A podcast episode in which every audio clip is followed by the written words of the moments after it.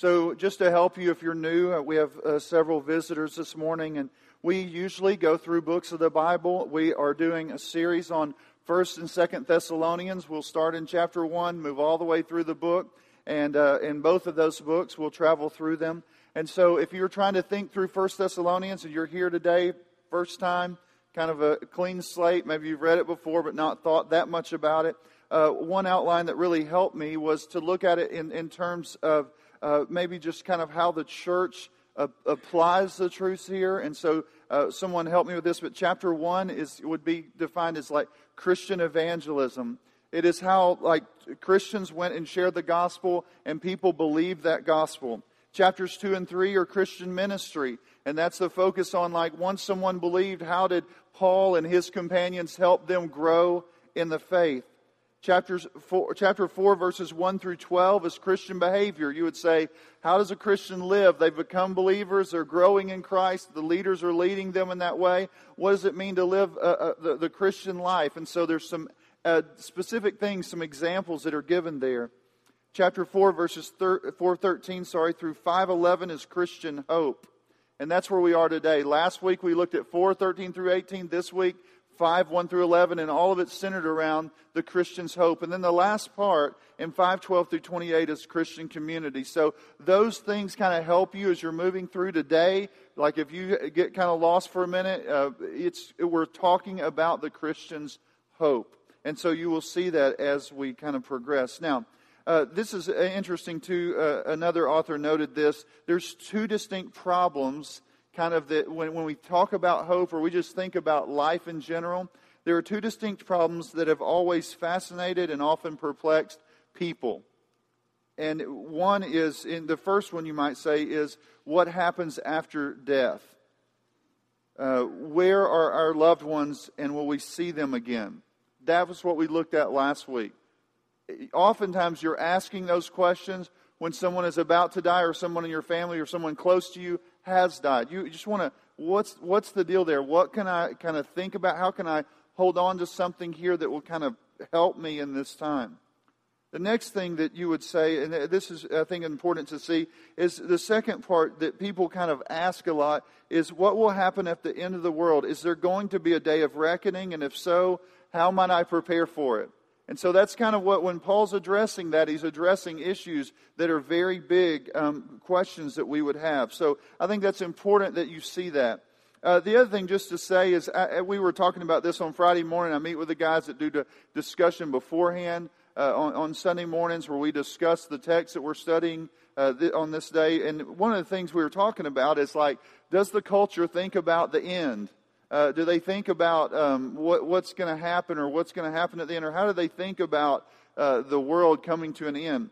And uh, we talked about this in the study of, of Daniel, but one of the things is um, uh, right now a real popular show is about the, a zombie kind of apocalypse, The Walking Dead.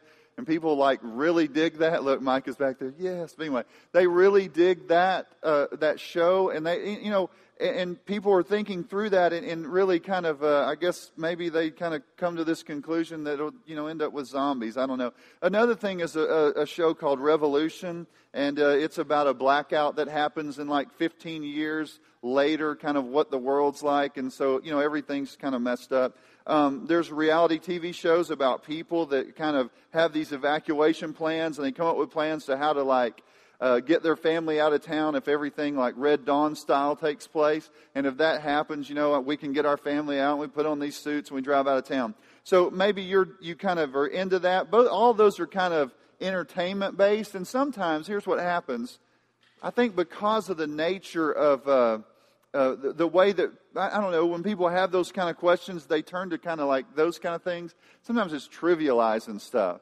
And so you kind of make something up, like you do something like that, where you kind of make up these uh, wild kind of ideas of what the world would be like. And, and it's a way of, sometimes I think we kind of trivialize it. But there is something within us that says, uh, there's going to probably be a day of accounting for all your evil deeds, kind of feel, or whatever. We can think that something's going to be addressed, something's going to happen, or we look at the world and say, it can't continue the way it is, That's, everything's going to change. And so when we as Christians are talking to people that don't know the Lord or have questions about that kind of stuff, we need to be able to say, like, this is how the Bible explains the end. And we need to know that. And, and, I think it's very important. It gives us both hope, but also allows us to give hope to others. And so I think it's important as you look at this to kind of see it. Now, we also just have to say that, like, when we see it trivialized, there is a certain level of that where we think, man, uh, this is not something to play with because it is a serious thing. The Bible very clearly presents that God is both creator and that He is redeemer. That means He made us and he has saved, he, he, he has come to save us. But what happens is, if we turn away from Him in rebellion against our Creator and Savior, there is no hope. The Bible very clearly presents that. Those who do not trust in Christ alone to save them have no hope. If they reject their Creator and Redeemer as the way, the means by which they can enter into relationship with God and be with Him forever, they will have no hope. In the end, judgment will fall, and they will be among those who are destined for eternity without God. I think it's important that we see this. Now, Amos 5, now this is kind of important for religious people here this morning. Maybe you've been all your life really religious. Well, uh, Israel in the Old Testament, the prophets a lot of times would go and speak to these religious people, and they would say, Hey, religious people, you think you're in good shape and you're smiling about the day of the Lord and you're real happy and it's like really exciting that God's going to come and get everything straightened out. Amos and many of the other prophets say things like this Woe to you who desire the day of the Lord. Why would you have the day of the Lord? It is darkness and not light. As if a man fled from a lion and bear, and a bear met him, or went into the house and leaned his hand against the wall, and a serpent bit him. Is not the day of the Lord darkness and not light and gloom with no brightness in it?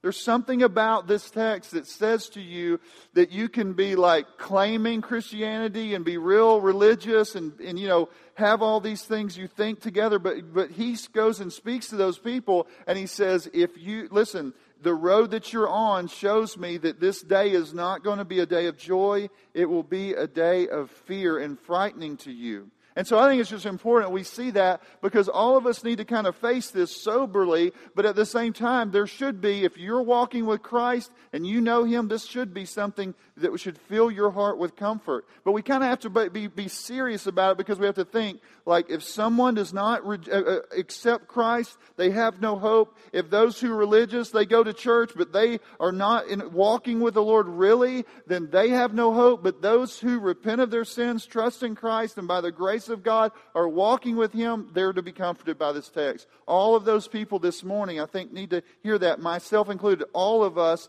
need to examine ourselves. So, 1 Thessalonians chapter 5, verse 1 when you're looking at this, it's, it's really a powerful thing because it's kind of like they're asking the question that people ask all the, you know, throughout history, I think they've asked. And it's kind of like, well, just give us the date. We want to know when Jesus is coming back. And it's really like not a good solution because God's not going to give us the date, and you'll see that here.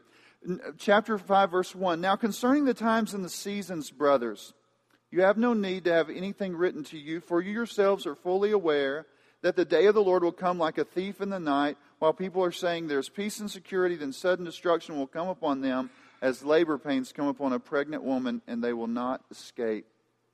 So you see that. Like there's something here I think we need to see. And I, we put this in the study guide this week, but there's a couple of passages that speak of, uh, of, of like the times and the seasons. That's really probably what they're wanting to know. They're just kind of wanting to kind of get a clear picture of when this is going to take place. But Daniel 2.21 says this, God changes the times and the seasons. He sets up kings and takes them down. Matthew 24, verse 36 says, But concerning the day or the hour, no one knows. Nobody knows when this is going to take place. It's very important that not even the angels of heaven nor the Son, but the Father only. So there's this time that's set. No one knows the time. We just know it's going to take place. God's in charge of that. He's orchestrating that. He set it up. So it's important that we understand that. Now, why is that information good? Like if you were to say, I'm not going to know. I mean, how will I ever know? It's not, man, that stinks. Listen, the information that God gives us is that there's a time coming the day of the Lord will come and God will judge the wicked and he will accept his people and, and, and he will bless them. And so we know that day's coming. So really the question is not when, but how can we prepare? And that's kind of where we should be. We should say, How can I prepare for this day? Because what does he say here? Look at verse 2 and 3. You'll see this here. It says, Paul says it will come like a thief in the night, and it will come like labor pains. So, what's he saying there? There's a suddenness to this. It's not like you'll know the exact time, so always be prepared. Always be ready for that day. And that doesn't mean like store up a bunch of water and like put it, you know, put a bunch of food in your house and fill your closets with it and get a bunch of guns and bullets in there so that when it comes you'll be ready to fight. You know, it's like no, that's not how you prepare. The Bible doesn't present it that way. So we have to kind of think like, what does it mean to face that day? So I think it's important that we see it now. When I was thinking about like labor pains and that kind of thing, uh, the, the thief idea has the idea of being sudden and unexpected, but with labor pains, it's kind of like it's sudden, but it's unavoidable. You can't avoid it, so it's there. Um, uh, uh, Brooke Giesler in our church, she's working in the nursery today.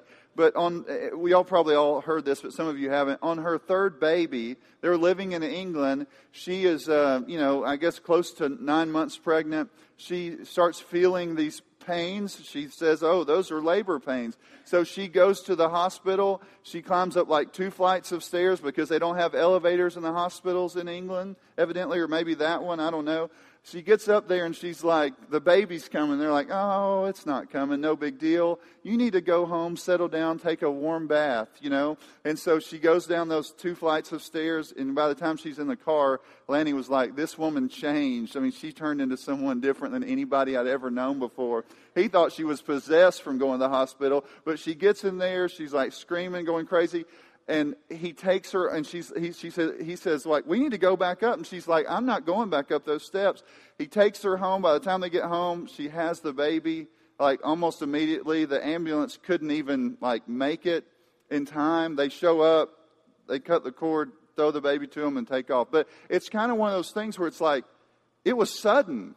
And it started like coming like immediately. And i think that's something we need to understand that the idea is always preparing and you know people like that normally you would kind of like have your, we would, uh, Anna and I, like a week or two before the baby's come, we pack the bag and we're kind of ready in case it comes because we know that. And there is an element to where we, as God's people, should live in that state, always preparing for the day of the Lord.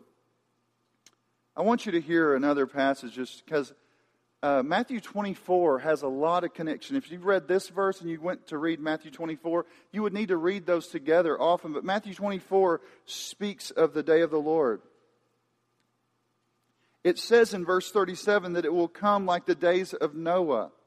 For as in those days before the flood, they were eating and drinking, marrying and giving in marriage until the day when Noah entered the ark. And they were unaware until the flood came and swept them all away so will be the coming of the Son of Man. Two men will be in the field, one will be taken, one left. Two women will be grinding at a mill, one will be taken, one left. Therefore, stay awake, for you do not know what day your Lord is coming. It's, it's very important that we understand that, that we see that. We think, I want to be prepared.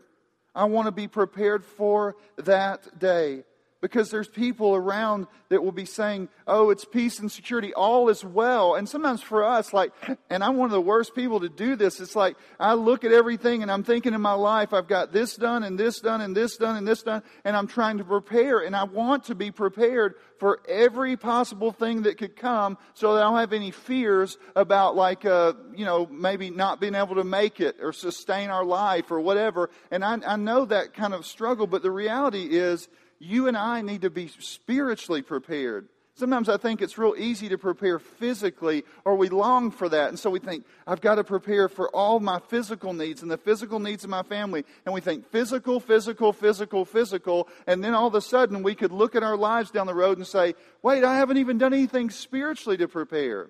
I've got all of this. I've got people that my financial person and this person and that person in my life to help me prepare physically for everything I could ever imagine, and I have neglected my spiritual life. It's a dangerous thing that we face. We see here that Noah, in Noah's day, the flood would hit. It's really shocking here. It's as if these people are living their life.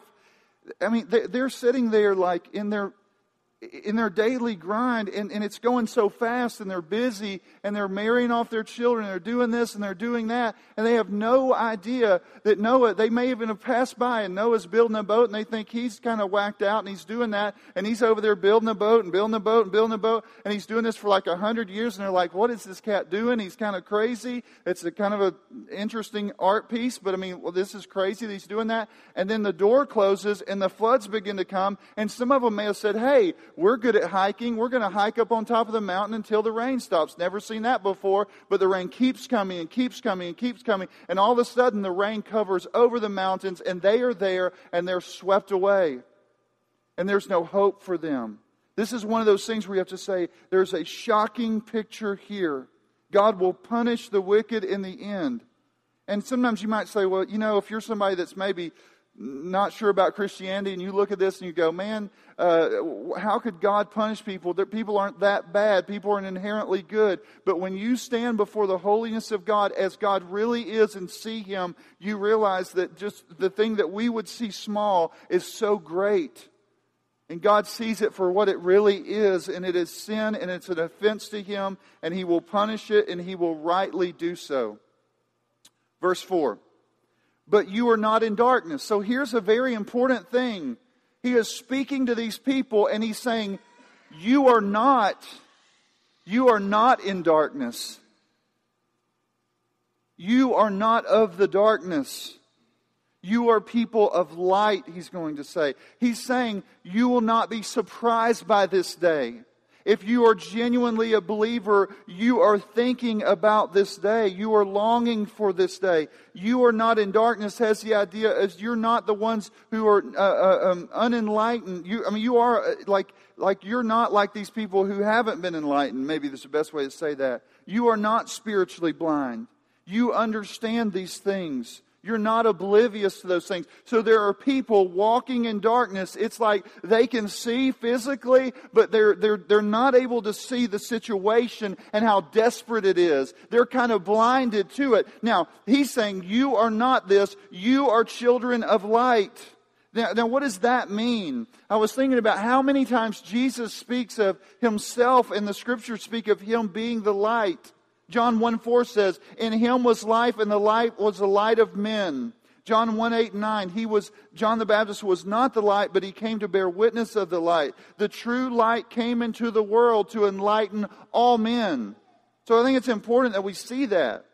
John 8 12 said, Jesus says, I am the light of the world. Whoever follows me will not walk in darkness, but has the light of life. So here's the thing, and I think it's important that we see that. Jesus is the light. Those who accept Him, those who turn to Him in faith, they experience that light. The light changes them. They, they've been enlightened to the truth about who God is, who what their sin is, and how Christ came to save them. So Christians are not going to be surprised because they've been brought into the family. They've been birthed into the family. They are children of light. This is a statement about who they are. And, and, and, this family, it's really the picture of adoption. God is light, therefore light is in them. They've, they've been brought in this family and their nature's been transformed. So they, they long for light. They long to understand. They long to grasp the truths of Christianity and walk in light of them. So I think it's important that when we look at that, we say, This is our hope. God saved us, God imparted light. God opened our eyes to see. God changed us dramatically, radically converted us so that we are in Him. Now, that will transform the way that we live. We will live now a sober life. We, we will live out who we've been made by the power of God. Anna's um, mom has been over the last couple of weeks.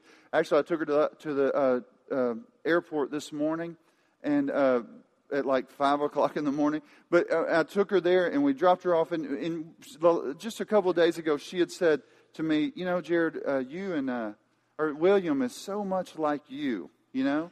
And she says, like he he goes out, like he went out the other day and to mow the yard with his little mower, and he cut perfect little lines. No, not really. But he gets down and he puts his foot up on the mower and he gets it started and he kind of goes around and he pushes the you know the whole yard and you know it took him an hour or whatever. And it's like dude you don't have to be that literal about you know. But you know anyway it, it looked good in his eyes after he's done. But i think it's important like when we're thinking about that to understand like william is both modeling me and he is born at some level, he's like me. He's got some of my characteristics. It comes like what we would say naturally. It's somehow in there, you just see some of those things and you're like, hey, he's like his dad. We don't know why. He just made that way. And I think it's important when we think about the Christian life is when he says you're children of light and he's he's brought about the new birth in us. There are things within us. The scripture says the law is written on our hearts. We long to walk in a way, we long to walk like our Father because we're born of Him. But not only that, we want that because not only is that inward change taking place, but then He's modeled for us how we are to live. And so I'm teaching William, this is the way to do things. This is how we live. This is the way that I want you to walk. And he's saying, okay, dad, I'll walk like you walk. And so I think when we're looking at this, we're saying God has transformed us within and then externally as we're walking through life and we're observing through his word, through other Christians, how to walk, we begin to do that. And that's what he's saying. You are children of light. Therefore, you will live a sober life. He says in verse 6 so then, let us not sleep as others do, but let us keep awake and be sober. For those who sleep, sleep at night. Those who get drunk are drunk at night. But since we belong to the day, let us be sober, having put on the breastplate of faith and love and the helmet of the hope of salvation. Now, sleep and drunkenness are brought together here to show us a picture of what it means to really uh, to not be alert. It's not really a, deal of like, uh, you know, certainly the Bible teaches don't get drunk. I mean, the Bible doesn't teach don't sleep, but it does say don't be a sluggard, right? And so, but, but the point here is not about sleep or drunkenness. The point is when people are asleep and when they're drunk, they're not alert. That, that's the point in this passage. And I mean, I, I, I keep mentioning things, but uh, recently I'm thinking about sleep. I, am one of those people, and y'all may be like this. You sleep real heavy. Some people do. Some people are real light sleepers. They wake up all the time.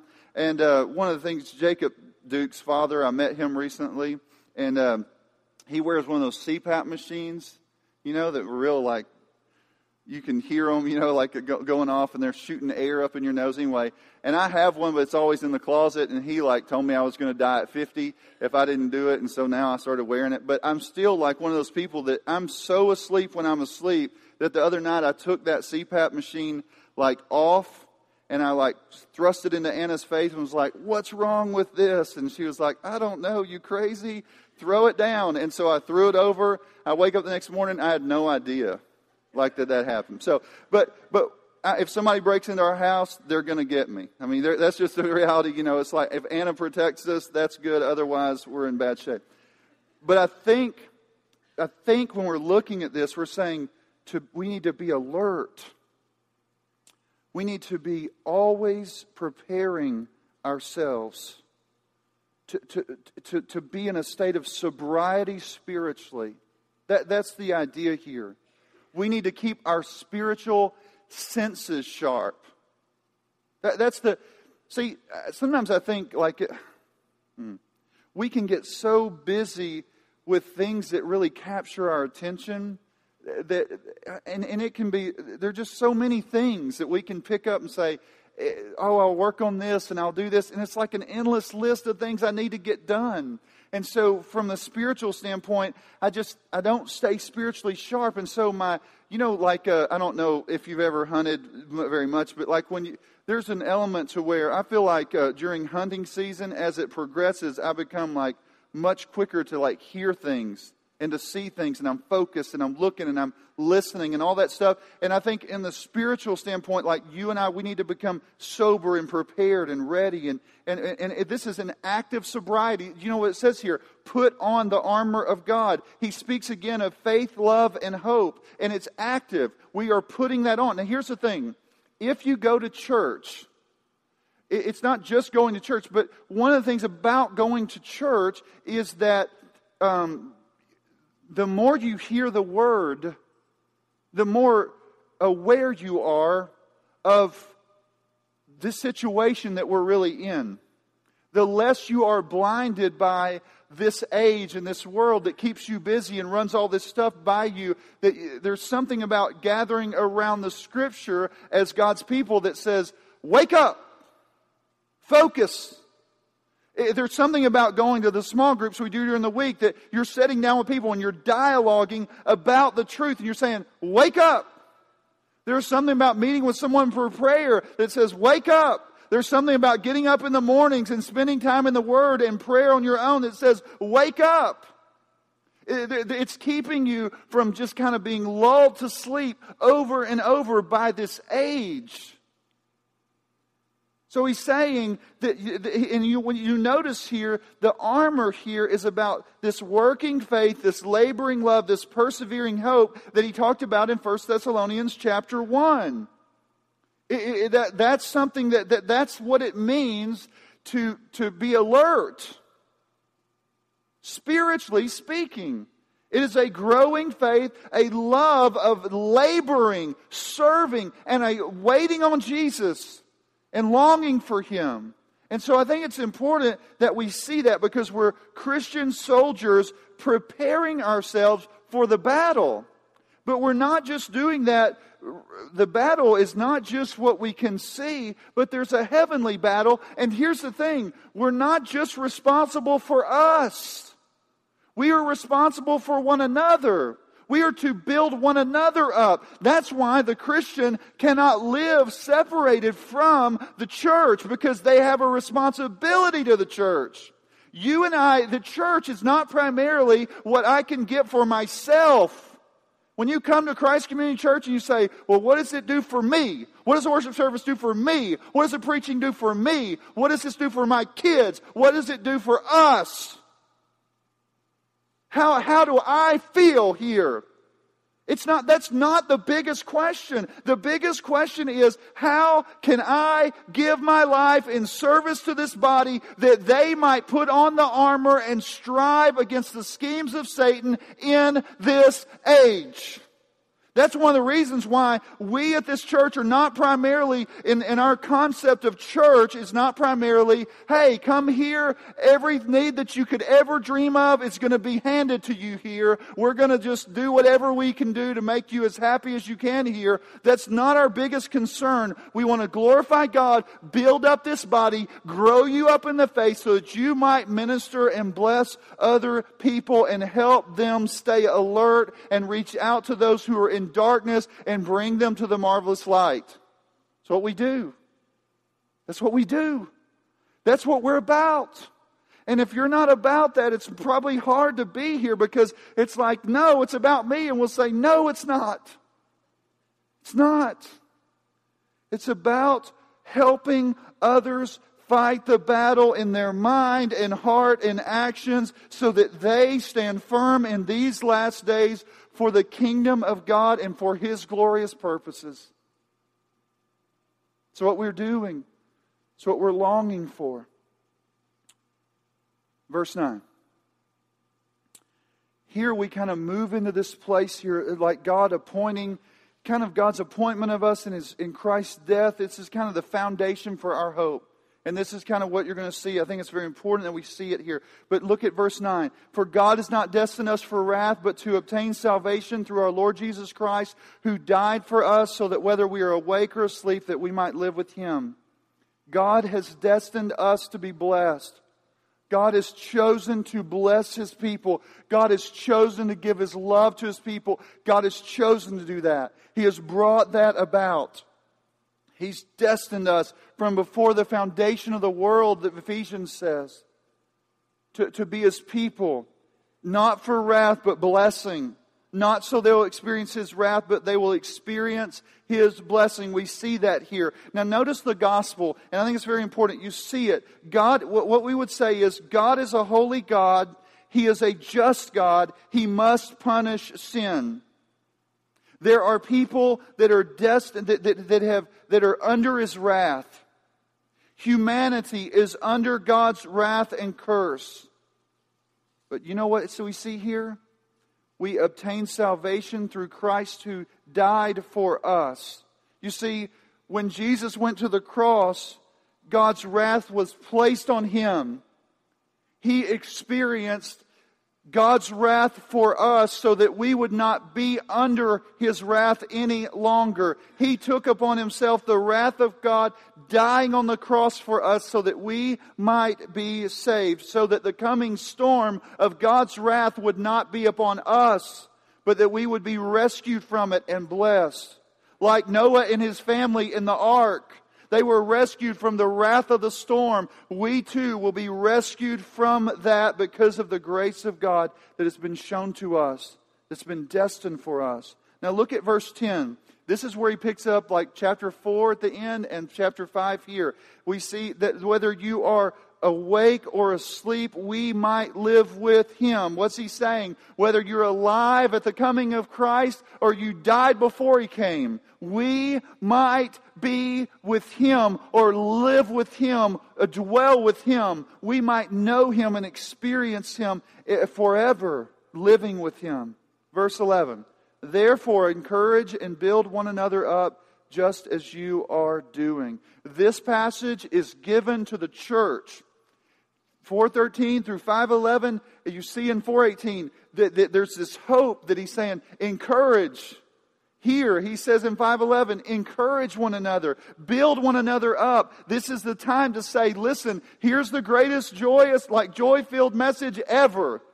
Those who know the Lord, those who've turned from their sin and trusted in Christ alone, those people they will experience blessing on the coming day of the Lord.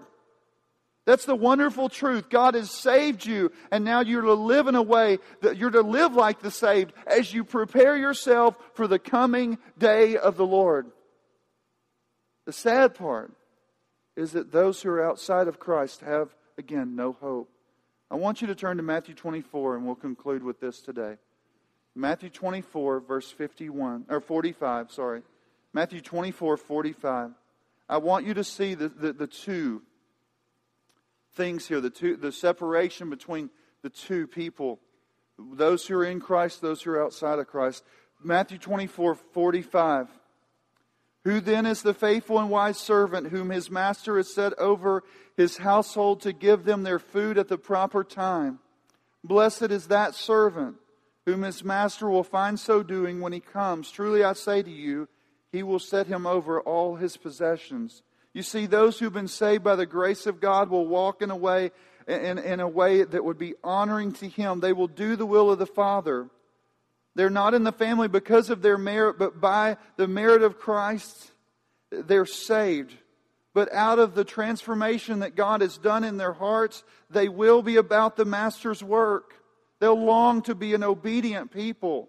But look at verse 48. But if that wicked servant says to himself, My master is delayed, and begins to beat his fellow servants and eat and drinks with drunkards, the master of that servant will come on, on a day when he does not expect him and, and an hour that he does not know, and will cut him in pieces and put him with the hypocrites. In that place there will be weeping and gnashing of teeth. He will live in rebellion, and he will face the judgment that he deserves. So I just say to you today, I don't know where you are. All I would say is this this is the most encouraging, and repeat that one more time the most encouraging thing for the people of God to know that in the end, that when the coming day of God's wrath upon humanity comes, that God will save his people and he will punish the wicked. And for us, as His people here today, this could give us great hope and great joy. And at the same time, it could cause, should cause us to want to be more prepared and more useful because we want to go out into the world for, uh, to tell the, the message of the gospel of light to those who are in darkness so that they might hear and so that they might live for Christ. And we also understand at this, and this is something, if you're here today and you are outside of Christ, you're living in rebellion against Him, I would say to you, turn from your your sins today. You have no idea the day that Christ is coming. We do not know, and your only hope is to trust in the Lord Jesus Christ who came to save us. You do not rescue yourself. There's no hope in yourself. When you stand before God one day, it will be upon the Christ by his work alone that you could have salvation. And so I say to you, repent, believe the gospel that Christ came to save sinners, and you will find his mercy, and you will stand before him one day filled with joy as he says to you, Well done, thy good and faithful servant. Let's pray. Father, we thank you that you have rescued a people for yourself. Lord, we come today as people that are easily move off track. We easily get focused on the wrong stuff. We pray that you'd make us people who are always ready always longing to be a witness for you, always longing to bless others. Lord, we, we get off track by our attitude. We could get really negative. We can get off track by our anger.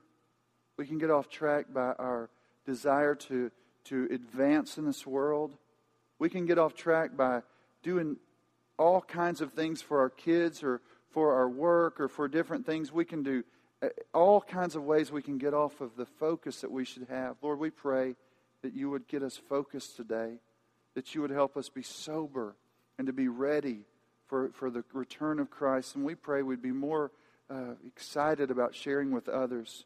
Lord, I pray if there's someone here who does not know Christ, that they would come today in repentance and faith, trusting in Him alone to save them.